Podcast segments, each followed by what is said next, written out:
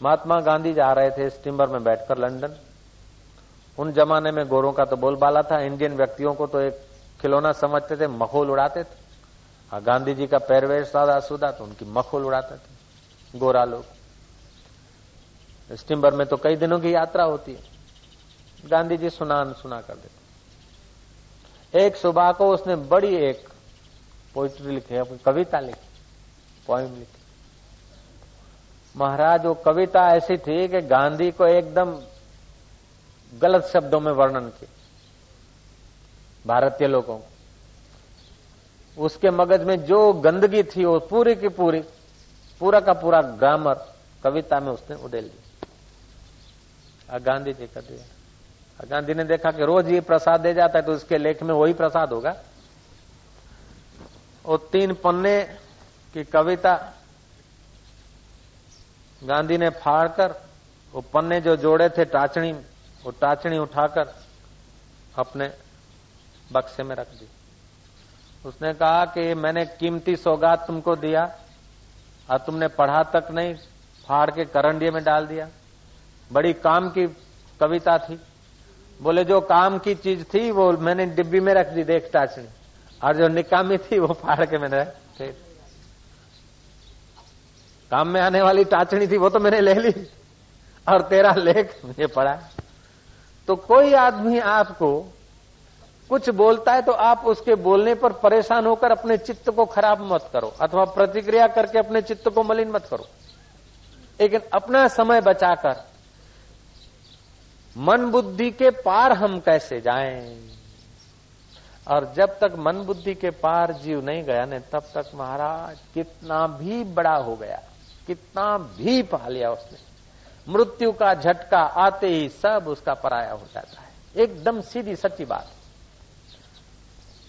कुछ भी पा लिया, कुछ भी सीख लिया, कितने भी हो गए, साहबों के साहब हो गए।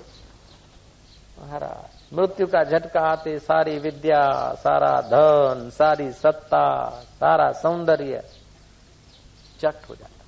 फिर दूसरे गर्भ में पको, जैसे कुम्हार का निभाड़े में ईंटें पकती है ना घड़ा तो जल्दी पक जाता है ईंटें देर से पकती है चार दिन में तीन दिन में लेकिन ये ईंटें पकने से भी ज्यादा इसको पकना पड़ता है नौ महीने पकना पड़ता है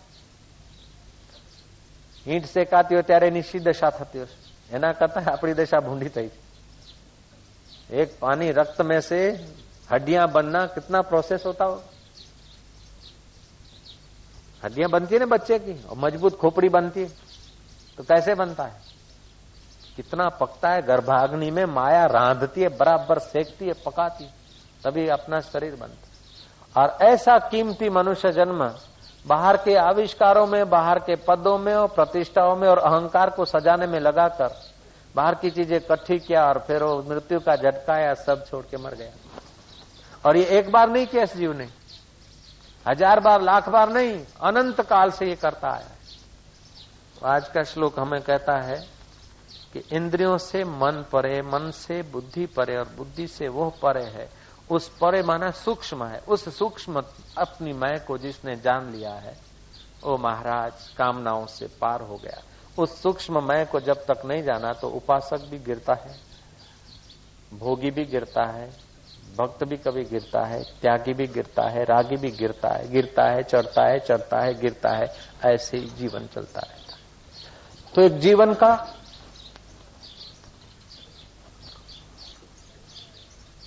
एक स्वभाव है मनुष्य शरीर का, कि कुछ पाता है, कुछ खोता है, कुछ पकड़ता है, कुछ छोड़ता है। ऐसे डिमडिमाती, रेंगती रेंगती जीवन की गाड़ी चलती। लेकिन ऐसी गाड़ियाँ आती है जो सब कुछ छोड़कर, सब कुछ पा लेता है। इंद्रियों को छोड़ देता है, मन को छोड़ देता है, बुद्धि को छोड़ देता है, अहम को छोड़ देता है। सब कुछ छोड़ने पर जो सब कुछ है, उस आत्मा को पा लेता है। और जिसके जीवन में, साधन में, भजन में, धंधे में विवेक है, धंधा किया, रुपए कमाए, फिर आखिर क्या? नौकरी किया, फिर क्या?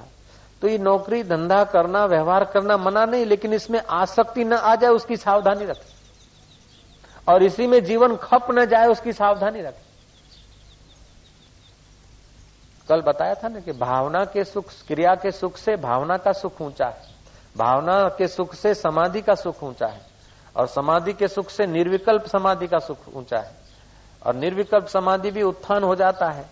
इसलिए निर्विकल्प तत्व का साक्षात्कार सार है।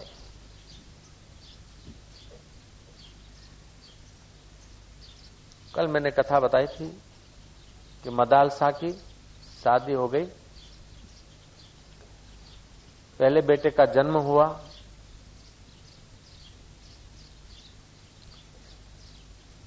दूसरे का हुआ, तीसरे का हुआ।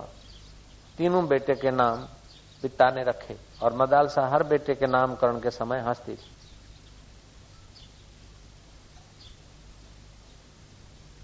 शत्रु मर्दन। बोले, जब एक ही आत्मा है तो शत्रु कहाँ और मर्दन कहाँ? क्यों लड़के को भ्रांति डालते हो?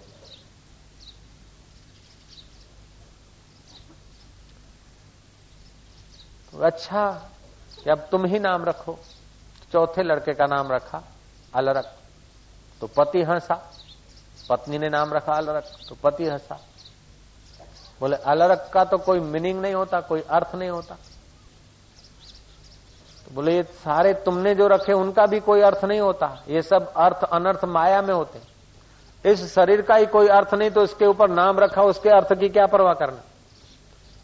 शरीर पाँच भूतों के विराट में से पैदा हुआ और फिर पाँच भूतों में लीन हो जाएगा, इसका ही कोई अर्थ नहीं। तो इसके ऊपर थुपा हुआ नाम के अर्थ को क्या शोधना?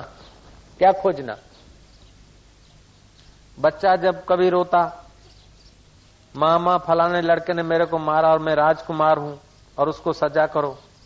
बोले, बेटा, तू राजकुमार है और वो, बोले, वो फलाना है, पटावाला का छोकरा है, नौकर का छोकरा है बोले, नौकर और राजकुमार, ये तुम्हारे मन के भेद हैं। पाँच भूतों का शरीर उसका भी ऐसा और तेरा भी ऐसा, और तेरा चैतन्य आत्मा वो है, उसी का भी वही का वही है। ये भेद बुद्धि तेरे को कहाँ से आई बेटा? और बेटा सावधान हो जाता था। और जाकर फिर वैसे का वैसा होके खेलता था। कभी गिर पड़ा, चोट खाई, बेटा रोने लगा। रोता क्यों है कि मेरे को लगा? अरे तेरे को लगा। इतना झूठ। घुटने को लगा तेरे शरीर के घुटने को लगा और शरीर पांच भूतों का है उसको इंद्रियां और मन चलाता है मन को बुद्धि चलाती है और बुद्धि को अहम चलाता है और अहम को सत्ता परमात्मा देता है और वो परमात्मा तेरा आत्मा है अब उसको तो कभी लग नहीं सकता घड़े को लगे तो आकाश को थोड़े लगा ऐसी बात बच्चे को बना बताकर बच्चे को ज्ञानी कर दिया અને આપણે છોક વાગ્યું अरे भाई तने वाग्यू तने एक तो पहले ही अविद्या लेके आया और अविद्या पक्की करो तने वाग्यू तने वाग्यू अरे तारा ढीचण ने वाग्यू तने कोई दाड़े वागे नहीं दिख रहा तू आत्मा छे चैतन्य छे अमर छे ऐसे संस्कार देने वाली माताएं कहां मिलती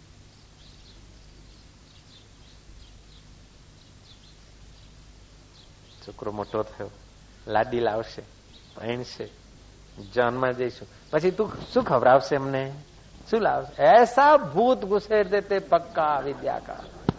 लाडो लाडी आणींदो शहजादी आणींदो हिंद सिंध गोले, पट राणी आणींदो ऐसा नहीं बोलते कि लाडो लाडी आणींदो बोगा पिचू आणींदो खांगारा मी उन्हें में पो पास ऐसा भ्रांति तोड़ने का ज्ञान नहीं मिलता। भ्रांति नहीं टूटी भ्रांति मज़बूत होती जाती, इसलिए हम लोग दुख बढ़ाते जाते हैं। वही कर्म करते हैं, वही आकांक्षाएँ करते जिससे दुख बढ़े।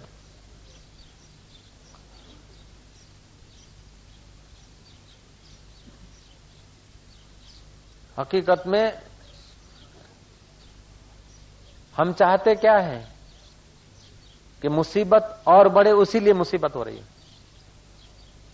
महाराज, धंधा नहीं बढ़ रहा उसी लिए मुसीबत में हूँ।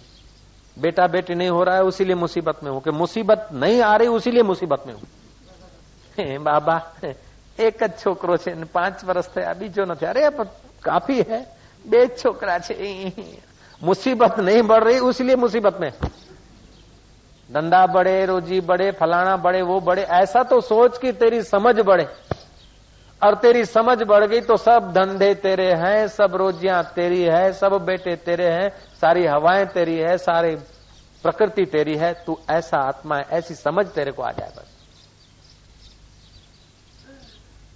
ये बात बड़े भाग्य से सुनने को मिलती है। ये आत्मज्ञान की बात भगवान शंकर वशिष्ठ जी को कहते हैं। कि आत्मचर्चा सुनकर, उस आत्मदेव का ध्यान करने वाला तेरह निमेश में जगदान के फल को पाता है।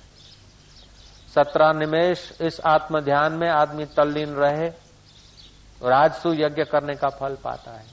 आधा घंटा इस आत्म चैतन्य में विश्रांति पाए तो अश्वमेघ यज्ञ का फल पाता है। दूसरों को पवित्र करने वाले संत जिनके दर्शन करके संसारी लोग पवित्र होते हैं, ऐसे संत भी संतरयामी परमात्मा के ध्यान से पवित्र होते हैं।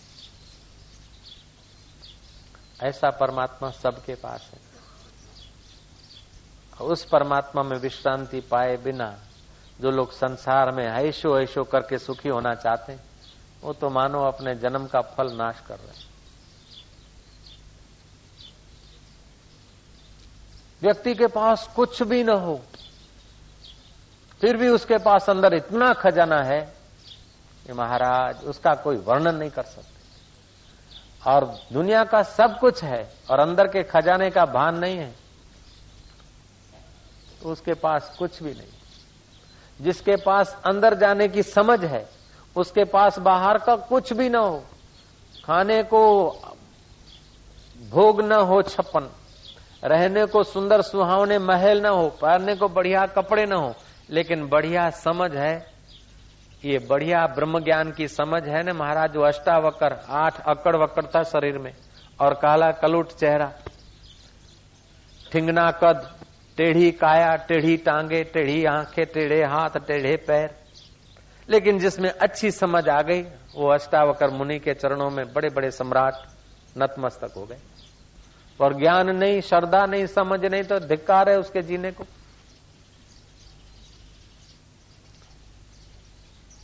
तो लोग बाह्य सौंदर्य, बाह्य आवश्यकताओं का जितना मूल्य समझते हैं, उतना अगर भीतर बुद्धि का सौंदर्य सजाया जाए, ज्ञान की आवश्यकता समझी जाए ना तो महाराज आदमी हर परिस्थिति में परम सुखी रह सकता है।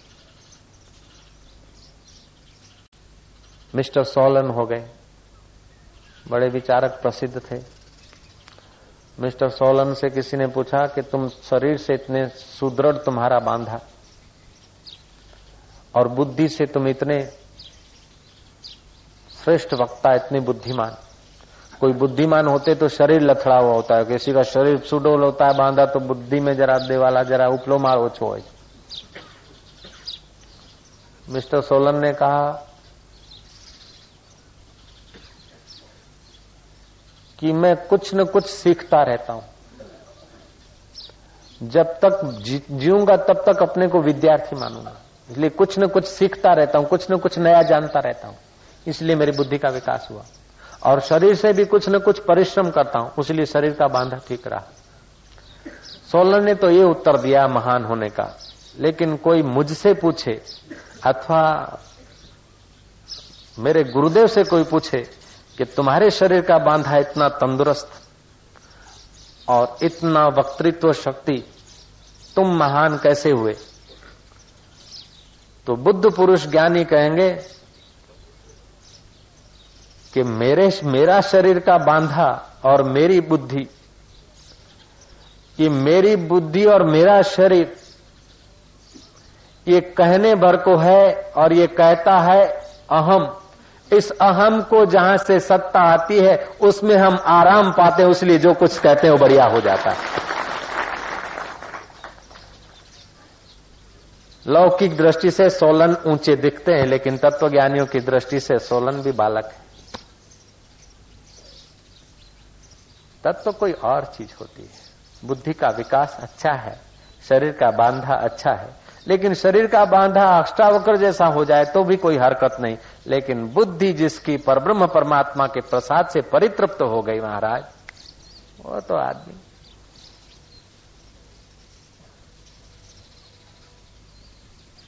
कभी कभी एकांत में बैठना चाहिए। कभी शर्त लगानी चाहिए मित्रों में बैठ करके, चलो तुम भी चुप हो जाओ, मैं भी चुप हो जाऊँ, कौन ज़्यादा देर चुप होता है? ये चुप होने की कंपटीशन से भी आपको लाभ होगा। चलो ऐसा करो कि हम भी चाँद को देखते हैं अथवा ये वस्तु को देखते हैं। तुम भी देखो और आँखें पटपटाए बिना कौन ज़्यादा देर देख सकता है? जो ज़्यादा देर देख सके उसकी जीत। आपकी लौकिक योग्यता बढ़ेगी, आध्यात्मिक योग्यता भी बढ़ेगी। और खेल भी हो जाएगा। जय जय। दुर्वासा का वचन सत्य करने के लिए श्री कृष्ण ऋषियों का श्राप मिला था यदुवंश को। यदुवंश का संहार यदुवंशियों ने आपस में किया। फिर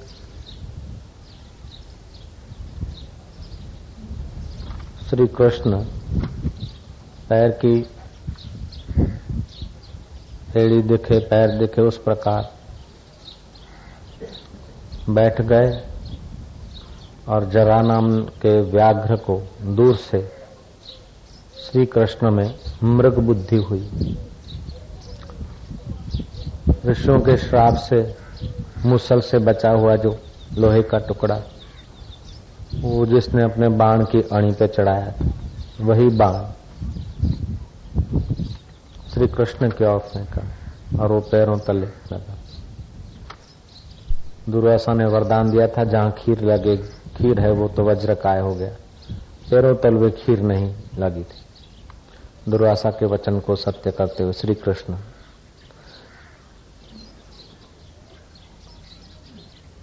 अपनी लीला समेट कर स्वधाम जा रहे पारधी दौड़ता आया, देखा तो भगवान चतुर्भुजी नारायण का दर्शन हुआ। और पारधी ने क्षमा याचना की कि मैंने तो मृग समझ के बाण मारा था। मुझे क्षमा करो, मैं पाप से तपायमान हो रहा हूँ कि तू स्वर्ग जा। चिंता करिश ने मेरे तरफ़ से, तेरे को कोई कोप नहीं होगा, श्राप नहीं मिलेगा, जा। और अपना आई ये मायावी शरीर, अथवा ही मानव तन का त्याग। हाहाकार मच गया।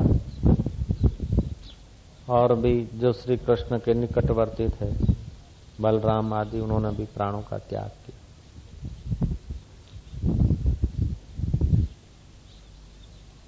बलराम की पत्नी, बलराम से बैठते हुए अग्नि में प्रविष्ट हो गई। रुक्मणी आदि अग्नि में प्रविष्ट हो गई।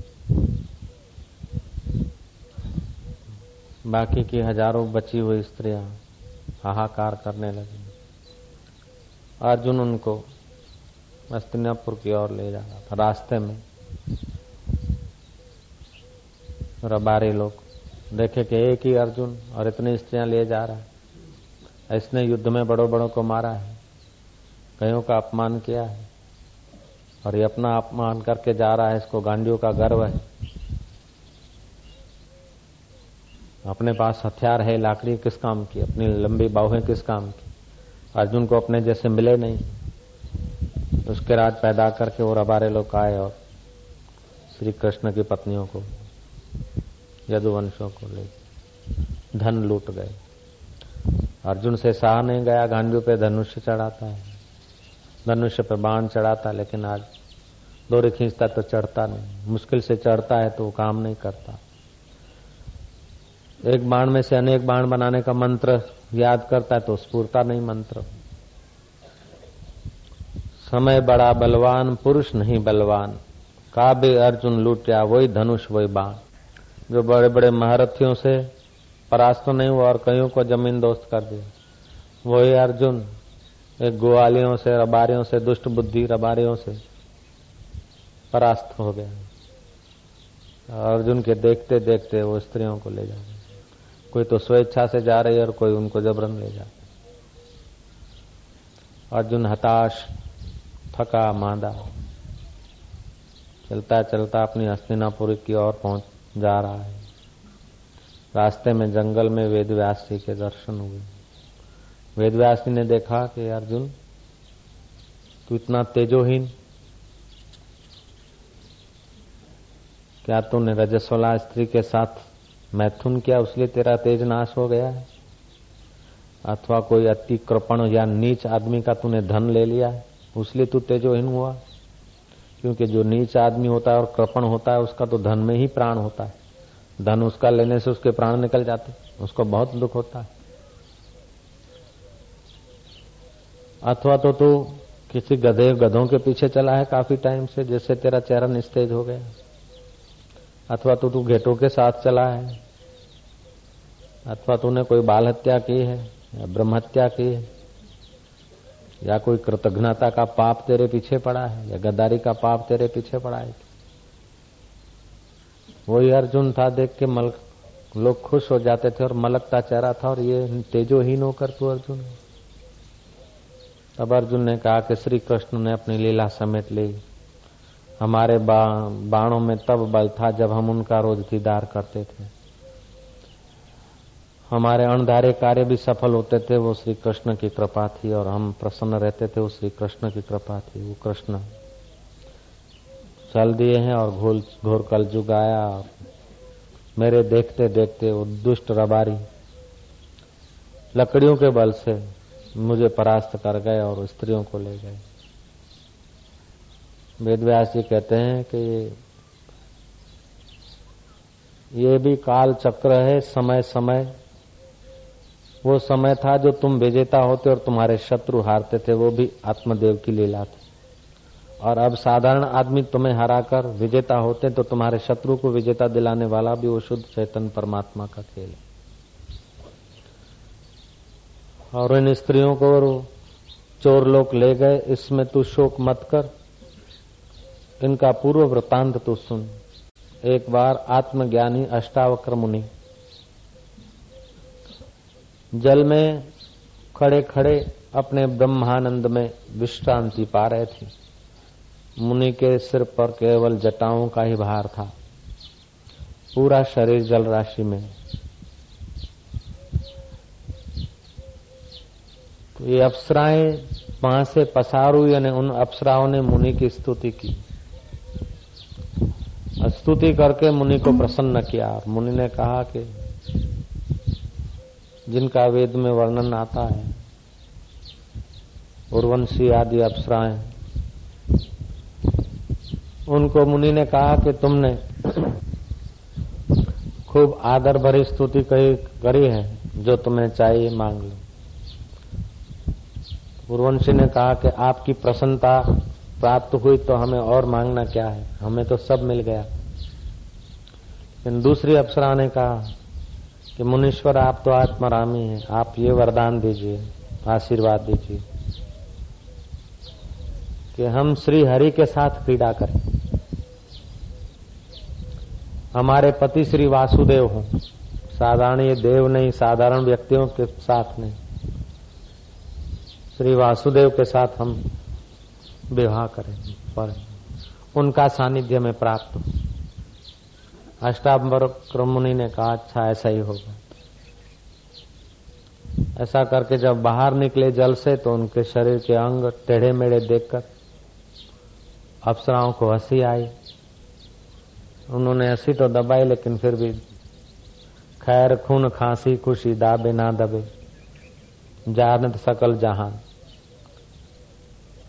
दारू पीना, खांसी आना, खुशी, हँसी, ये दबने से दबती नहीं। पता चल जाता है। मुनीश्वर को पता चल गया कि मेरे इस देह के टेढ़े मेढ़े अंगों को देखकर ये मेरी मस्करी करती बोले, श्री कृष्ण को तो वरोगे, लेकिन तुम अंत में तुम्हारी दुर्गति होगी, तुमको चोर ले जाए मुनि ने श्राप दिए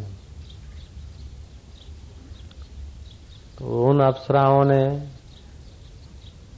गोपिकाएँ आकर होकर आकर श्री कृष्ण को वरा। और मुनि का वचन सत्य हुआ कि वो सब अहिर ले गए अप्सराओं ने आक्रांत किया, क्षमा याचना की तो मुनि प्रसन्न हुए। कहा कि अच्छा उसके बाद तुम्हारा देह त्याग होगा तो फिर तुम स्वर्ग में वहाँ पहुँच जाओ। में शास्त्रों में आती है। लेकिन आज का श्लोक करता है कि हम श्री हरि के साथ साथ वाले होकर भी जिए और हम श्री हरि तत्व में विश्रांति नहीं पाया तो कभी चोरों के हाथ जा सकते हैं तो कभी साहूकारों के हाथ जा सकते हैं तो कभी कहीं जा सकते हैं। लेकिन श्री हरि के तत्व में अगर हमने प्रीति की, श्री हरि तत्व में हमने विश्रांति पाई, जिसमें श्री हरि ध्यानस्थ होकर अपने देह को त्याग दिया उस इंद्रियों से परे तत्व में अगर हम भी विश्रांति पाए तो फिर हमें चढ़ाव, उतार क्यों? तकलीफ़ नहीं सहना पड़ता। श्री कृष्ण के साथ विचरण करने वाले और अंत में रबारे ले जाए। श्री कृष्ण के कुल में जन्मे यदुवंशी और अंत में दारू पीकर लड़े, झगड़े, मरे। श्री रामचंद्र जी, जिनके कुल में उत्पन्न हुए वो कौशल्या माता को विधवा होने का दुख देखना पड़ा है। श्री रामचंद्र जी जिनके गोद में खेले हैं, वे दशरथ जी, हाय राम हाय राम करके तनु का त्याग करते हैं। वेदव्यासी महाराज कहते हैं कि ये काल चक्र है, जिसका उत्थान, उसका पतन, कभी पतन, कभी उत्थान, कभी जीवन, कभी मृत्यु, कभी यश कभी अपयश ये काल चक्र में हुआ करता है। अर्जुन जो हो गया उसका शोक मत कर, वो भी दिन थे कि तुमको चारों तरफ़ यश मिलता था, सफलता मिलती थी और तुम्हारे गांजू के प्रभाव से बड़े बड़े महारथी हारे जाते थे। वो भी समय का प्रभाव था। और अब छोटी छोटी लकड़ियों वालों ने भी तुम्हारे को परास्त कर दिया और स्त्रियाँ लूट के ले गए, धन लूट के ले गए श्री कृष्ण का खजाना जो था ले गए। अब मेरी ये सलाह है कि तुम अपने भाइयों को लेकर वीर गति को प्राप्त हो जाओ, हिमालय में जाओ और तप करो। इंद्रियों को मन में, मन को बुद्धि में और बुद्धि को अपने पर ब्रह्म परमात्मा में लीन करो, तभी तुम्हें शांति मिलेगी। वही तुम्हारे सुख का रास्ता और कोई रास्ता नहीं। जिसके सारथी श्री कृष्ण है, ऐसे अर्जुन को इंद्रियों को समेट के मन में आना है, मन को समेट के बुद्धि में आना है बुद्धि को समेट के स्वरूप में आना है तो ये बात अगर हम समझ जाएँ तो हमारा भी तो बेड़ा पार हो जाएगा। ओम ओम। औधव जी कहने लगे, श्री कृष्ण को कि प्रभु दया करो, मुझे साथ ले चलो, आप अपनी लीला समेट रहे श्री कृष्ण ने कहा कि उद्धव साथ में कोई आया नहीं, साथ में कोई जाएगा नहीं। तू तत्व ज्ञान को पाकर तुम मुझसे ऐसा मिल कि कभी फिर वियोग ना हो। ग्यारहवें स्कंद के साथ में अध्याय का सातवां श्लोक है, ये यद इदम मनसा वाचा चक्षुर्भ्याम श्रवण आदि भी। जो मन से, वचन से, कर्म से, वाणी से, जो कि बोला सुना देखा जाता है, ये सब माया है, परिवर्तन है, नश्वर है, ये सब स्वप्न है। यद इदम मनसा, जो मन से, जो ये, जो सब कुछ मन से जो अपनी चित्त की संवित से दिखता है। यदि दम मनसा वाचा, मन से, वाणी से, इंद्रियों से जो दिखता है, सुनना जाता है, सोचा जाता है, ये सब माया मात्र है, नश्वर है, बदलने वाला है। ये माला जब बनी थी तब इस पुष्पों की महक अपने ढंग की थी, इनका खिलना अपने ढंग का ढंग का था। ये पौधे पे थे तो अपने ढंग की खिलावट थी, लेकिन जो खिला था वही तो मुरझा है। और जो मुरझाए वो समय पाकर खाद वाद बन के फिर किसी रूप में खिलेगा। ऐसे ही सारे विश्व का हाल है। इसमें कोई वस्तु की, कोई व्यक्ति की, कोई परिस्थिति की एक सत्ता एक जैसी नहीं रहती। जो एक सत्ता है, एक स्वरूप है, वो एक जैसा रहता, बाकी सब बदलता रहता है। तो इनमें मोह करना, पति में मोह करना, पत्नी में मोह करना, ऐश्वर्य में मोह करना, सत्ता में मोह करना, सौंदर्य में मोह करना ये सब नादानी है हम लोगों की।